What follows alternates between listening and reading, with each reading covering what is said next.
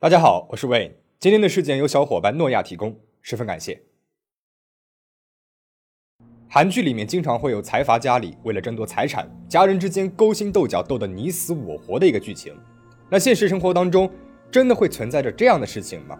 今天我们要讲的故事，就是和财产争夺有关的，发生在韩国财阀家族的一起自杀事件。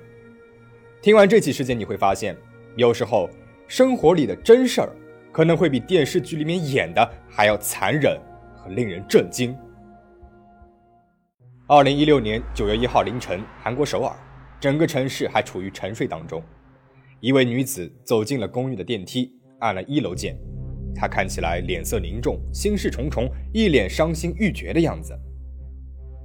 停车场的监控录像记录下了她最后驾车离开的样子。家人们是直到上午才发现。他连车带人失踪了，马上报了警。正在家人们焦急等待的时候，立场巡逻的警员报告，在汉江边上的蚌花大桥高速路旁，发现了这名女子的车辆，车上已经是空无一人了。警方查看了小车的行车记录仪，他的车独自行驶在飘着小雨的高速路上，最后停在了蚌花大桥的桥边。记录仪里也留下了他最后的踪迹和对家人说的话。 엄마 너무 죄송해요. 언니랑 오빠랑 다 너무 애써서 어떻게든지 살아보려고 애썼는데 너무 죄송해요. 엄마 다들 너무 미안하고 너무 고마웠어요. 겁은 나는데 방법이 이것밖에 없어요. 第二天，在位于下流的嘉阳大桥，发现了这名女子的遗体，身上还是那套昨天刚刚出门时的衣服。尸检报告显示，死因是溺水身亡。看到这里，大家也许会觉得了，这是一场没有什么疑点、极其普通的女性自杀事件。但是，这位女性的身份，却让这场自杀蒙上了扑朔迷离的迷云。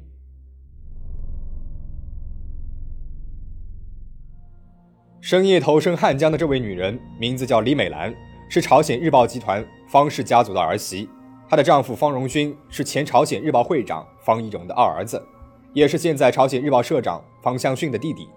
朝鲜日报的四大股东之一，也是 Kriana 酒店的实际掌权人。说到朝鲜日报，它是韩国三大报社之一，是韩国影响力最大的新闻媒体，也是韩国历史最悠久、发行量最大的一个报纸。他不光是发行各种刊物，旗下呢还有有线电视台、酒店等等，家大业大，可以说是媒体界的龙头了。而投江的李美兰出生于盛名远传的医生世家，家里面三代人都是在青瓦台做总统的主治牙医的。她二十多岁的时候和方荣勋结婚后，走入了众人羡慕的婚姻生活，生下了两男两女。在他人眼中，她一直是养尊处优、享尽荣华富贵的社长夫人。过着比谁都要华丽的生活，谁曾想，他三十三年的婚姻生活，竟然是在这样一个冰冷的江水当中，以悲剧落幕了。那到底是什么促使他做出如此绝望的选择，走上了这条不归路呢？我们来听听他最后的一个遗言。남편은전화를하든문자라도아무것도안하니대화할수도없고이유를알수도없고소송밖에없는데 다들 풍비박산 날 거고 망할 만신창이 돼서 끝날 텐데 그게 불보듯 뻔한데 어떻게 제가 그렇게 하게 놔두겠어요. 조선일보 방영을 어떻게 이기겠어요? 저 편하려고 가는 거니까 너무 속상해하지 마시고 다들 잘 지내다가 나중에 나중에 봬요. 너무죄송해요 엄마。 看到这里，大家可能听出来了，她的自杀和丈夫是有一定关联的，而她留下的遗书里面，更是直接的写到了她自杀的决定性原因：致我那痛恨的丈夫。为了揭发你在背后犯下的罪行，向世人告知我的委屈无助，大概只剩下这个办法了。到底在李美兰身上发生了什么事儿？ 让她竟然不惜以生命为代价，也要揭发丈夫的丑恶面目呢？让我们将李美兰的人生拨回到她投江的四个月之前。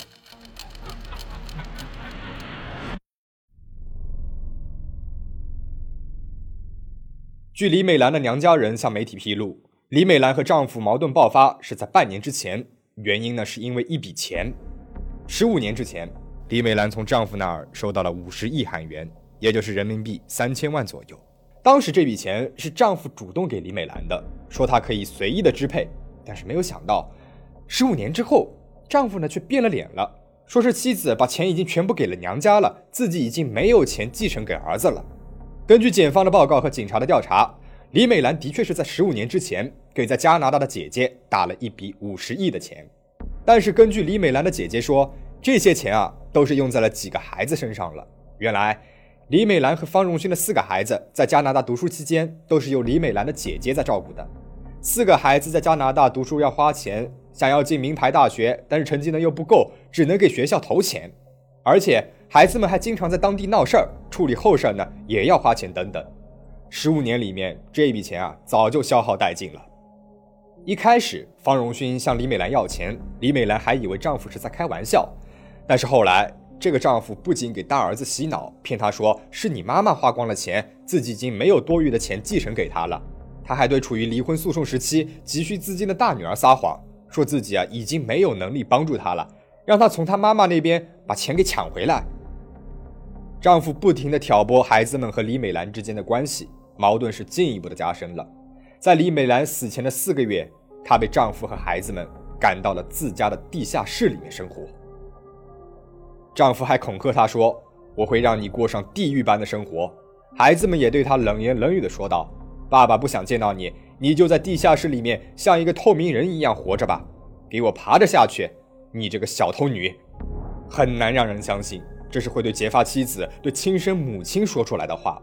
但即使是在这样的情况之下，李美兰想的还是孩子们，她担心如果自己不顺从丈夫，孩子们也是会受到牵连的，所以她只能够忍辱负重的在地下室里面生活了四个月的时间。当时在方家做保姆的证人也作证，李美兰呐，她每天只能够吃两个地瓜和鸡蛋。然而，当她在地下室里面受冻挨饿的时候，孩子们在楼上大开派对。美食、音乐、欢声笑语，丝毫没有顾及到地下室的母亲。偶尔，李美兰的两颊通红，佣人们询问她了，她也只是说是不小心撞到了哪里。但是其实外人一眼就能够看出来，那明明是挨打之后的痕迹。有一次，李美兰和保姆诉苦，她说：“阿姨啊，我真的不知道为什么我还要这样活着。除了在身边亲眼所见的佣人们，谁都不知道。”养尊处优的财阀夫人过的竟然是如此悲惨不堪的生活。我们不知道李美兰是如何熬过了长达四个月的地下室生活，但是最终，地下室监禁还不足够，方荣勋和子女们使出了更狠的一个手段，而这也让李美兰彻底的崩溃了。二零一六年八月二十二号，一辆救护车开进了方家的院子，四个孩子也齐刷刷的出现在了家里。这之前已经好长一段时间，他们都没有回过家了。但是他们这一次回家，却是为了把母亲强行的给送上开往精神病院的救护车。李美兰用尽了全身的力气抵抗，手脚紧紧的扒着沙发，但是子女们却高喊着：“你再不放手，就把你的手给砍掉！”就这样闹了很久。李美兰趁着孩子们不注意，赶紧往家里面打电话。亲姐姐很快向警察报了警。下午两点，巡警上门了解了情况之后。他们判断这是一般的家庭纠纷，他们没有做什么举措就走了。巡警走了之后呢，子女们的反应是更加的激烈了。他们不仅把存有他们辱骂母亲录音的手机给丢了，他们还叫来了警卫人员，把自己的母亲抬出了家门。李美兰不停地喊着救命，全身衣衫不整，内衣都全露在了外面，甚至连鞋子都没有穿着。所幸被强行架上了救护车的李美兰发挥了机智，她告诉救护车上的人。你们这是违法的，不仅你们要丢掉工作，你们的医院也是要负责任的，并且让他们把自己送到了娘家。那天下午三点四十二分，救护车停在了李美兰娘家人住处的门口，李美兰终于安全地进入了娘家的家门。一进门，正担心她安危的娘家人看到她的样子，全都说不出话来了。李美兰的衣服被撕裂了，胳膊、腋窝、大腿全身都是大片大片的淤青。看了照片的专家们都表示，身上多处出现的伤痕，很明显可以看出来是手掌的形状。这些多发的表皮擦伤和皮下出血，是用很大的力气造成的压痕，已经可以判为伤害等级了。而且这大量的伤痕根本就是好几个人干的。李美兰的娘家人本来就是医生世家，一看就全明白了。他们马上带她去医院治疗，但是到达医院的李美兰却和医生谎称自己是在工地上摔伤的。即使是受到了这样的伤害，她还是本能的不想将家丑外扬，不想自己的孩子们披上不好的传闻。李美兰从方家逃出来之后，一直住在哥哥家。一直到二零一六年九月一号那一天，她从哥哥家出来投江自尽。在她的遗书里面写道：“牺牲我一个人，孩子们也不用受罪。孩子们还没有结婚，害怕给他们带来不好的影响。”直到他投身冰冷江水的那一刻，他也没有停下来对孩子们的担忧。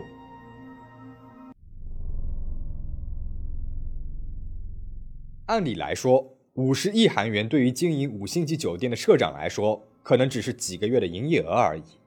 方荣勋为什么会对自己三十三年的枕边人、为自己生育了四个子女的妻子做出这样赶尽杀绝的事情呢？那十五年之前的五十亿，究竟真的就是矛盾的起端吗？又或者背后还有我们不得而知的阴谋？会不会钱只是一个借口、一个手段而已呢？我查阅了所有的资料，里面都没有说明原因。但是李美兰的四个孩子。为什么会对自己的亲生母亲如此的残忍呢？据说财阀家的人们从小就喜欢给子孙们构建竞争的氛围和环境，方荣勋也不例外。在挑拨离间的同时，他还和子女们许诺，谁能够弄回这五十亿，他就会把继承权都交给他。这让原本还尚存良知的孩子们睁红了眼，通通的站到了父亲这一派。而就在李美兰自杀事件之后，更加魔幻的几件事情发生了。第一件掩人耳目，迅速火葬。李美兰的遗体第二天在江水当中找到了，通过警方转交给了方氏一家。虽然是走了尸检的程序，但是令人疑心的是，比起正常尸检的时间，李美兰案件无论是检查过程还是出结果都进行的飞快，甚至没有办个简单的葬礼，偷偷的火化后下葬了。这样的操作很难让人不联想到方氏一家是不是害怕遗体如果落到了娘家人家里面。会检查出对他们不利的内容，而李美兰的娘家人一直到现在都不知道李美兰到底被葬在了哪里。第二件，推翻罪名，从轻处罚。警方根据李美兰生前留下的受伤记录和证据，以伤害尊亲属罪起诉了李美兰的大女儿和大儿子，递交给了检方。但是，检方却把起诉的罪名变成了强迫罪。在韩国的法律当中。伤害尊亲属罪是会被判处十五年以下的有期徒刑，两千两百五十万韩元以下的刑罚。但是强迫罪的刑罚却明显要宽松很多，只会被判处五年以下有期徒刑，三千万韩元的罚款，存在着很大的差异。一八年一月，一审法院判处了两名子女是强迫罪，判处有期徒刑八个月，缓刑两年。律政界很多人士都认为这个判决有失偏颇，有从轻处罚的嫌疑。那么这背后？到底有没有朝鲜日报的势力在从中操作呢？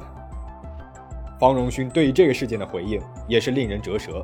他说，妻子是因为自身犯错才自愿要进入地下室反省的。他还理直气壮地说道，妻子之前的就已经两次自杀未遂了，孩子们是体恤妻子才考虑把李美兰送回娘家。法院的判决完全就是扭曲事实的。어쨌일심에서는그유죄가났잖아요 글쎄 웃기, 웃기더라고. 아, 그게 어떻게 그럴 수가 있어요? 그거 좀 이상하게 생각 안 되세요? 그러니까 어떤 게 말입니까? 당연하죠. 나쁜 애, 나쁜 애들 만든 거지. 그 나쁜 사람 만드는 거 쉬운 거 아니에요? 다 지금 녹음되는 거 알고 있는데. 예. 아, 그러니까 확실하게 이거 편집하지 마시고 확실하게 하시라고.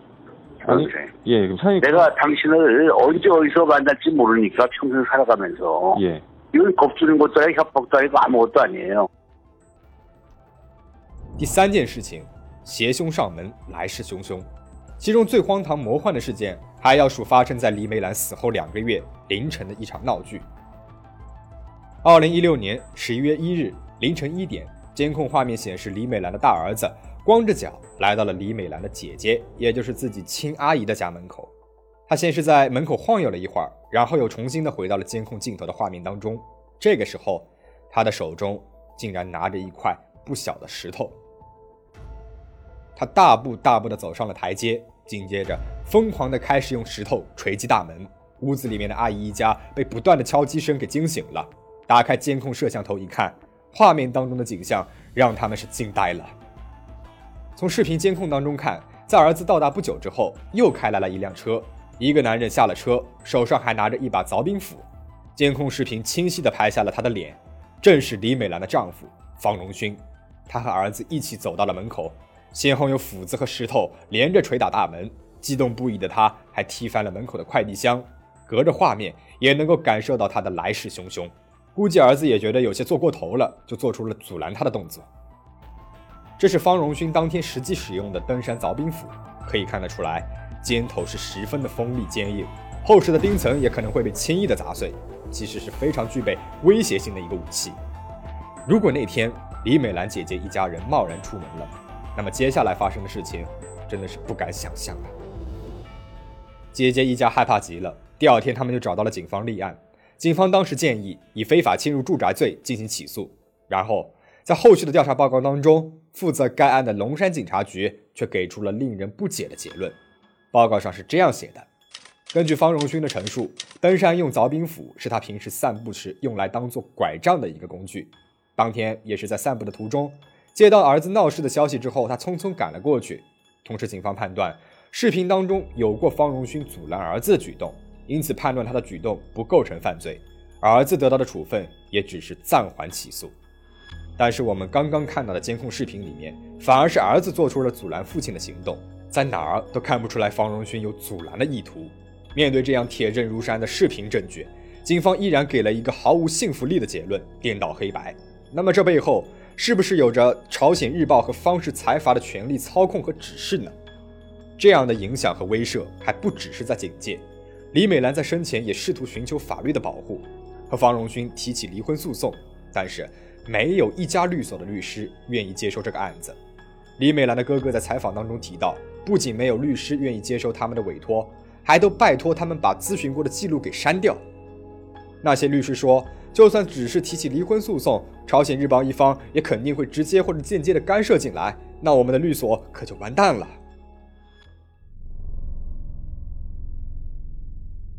这起案件发生在一六年，一九年韩国媒体又重新的报道了这起案件，而在之前，朝鲜日报的几个家族成员已经是丑闻缠身了。其中就涉及到了震惊中韩的演员张子妍自杀事件。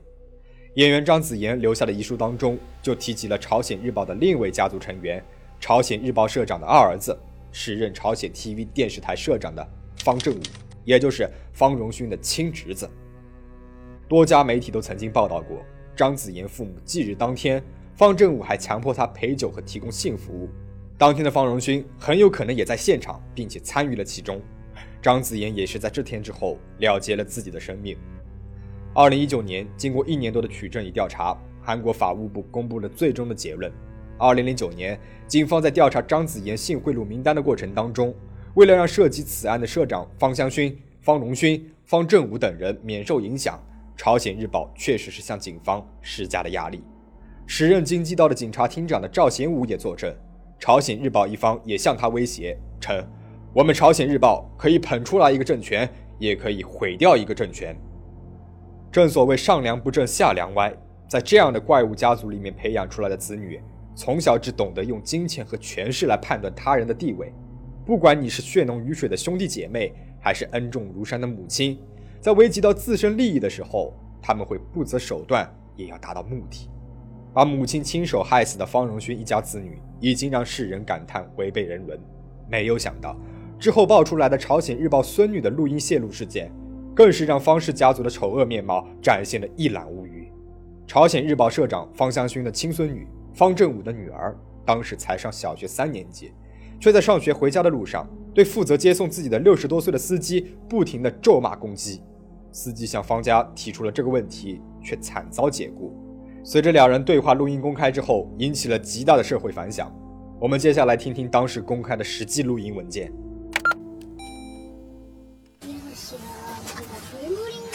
嗯。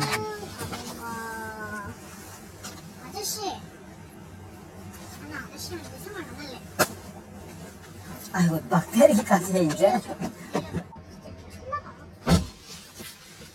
我偷，아저씨처럼 방아쇠 사는 사람 많아. 아저씨 진짜 해고당하게. 나 아저씨 보기 싫어 진짜. 아저씨 죽으면 좋겠어. 그게 내 소원이야. 아저씨 죽어라. 아저씨 진짜 죽으면 좋겠다. 아저씨 죽어라. 很难想象，这个年仅十岁的小女孩，对比自己年长了几十岁的人，利用自己的身份肆意的威胁和咒骂。 看着朝鲜日报孙女作威作福的样子，我们很难不去想象朝鲜日报的方氏家族一家人，他们背后的真面目是如何的张牙舞爪、不堪入目。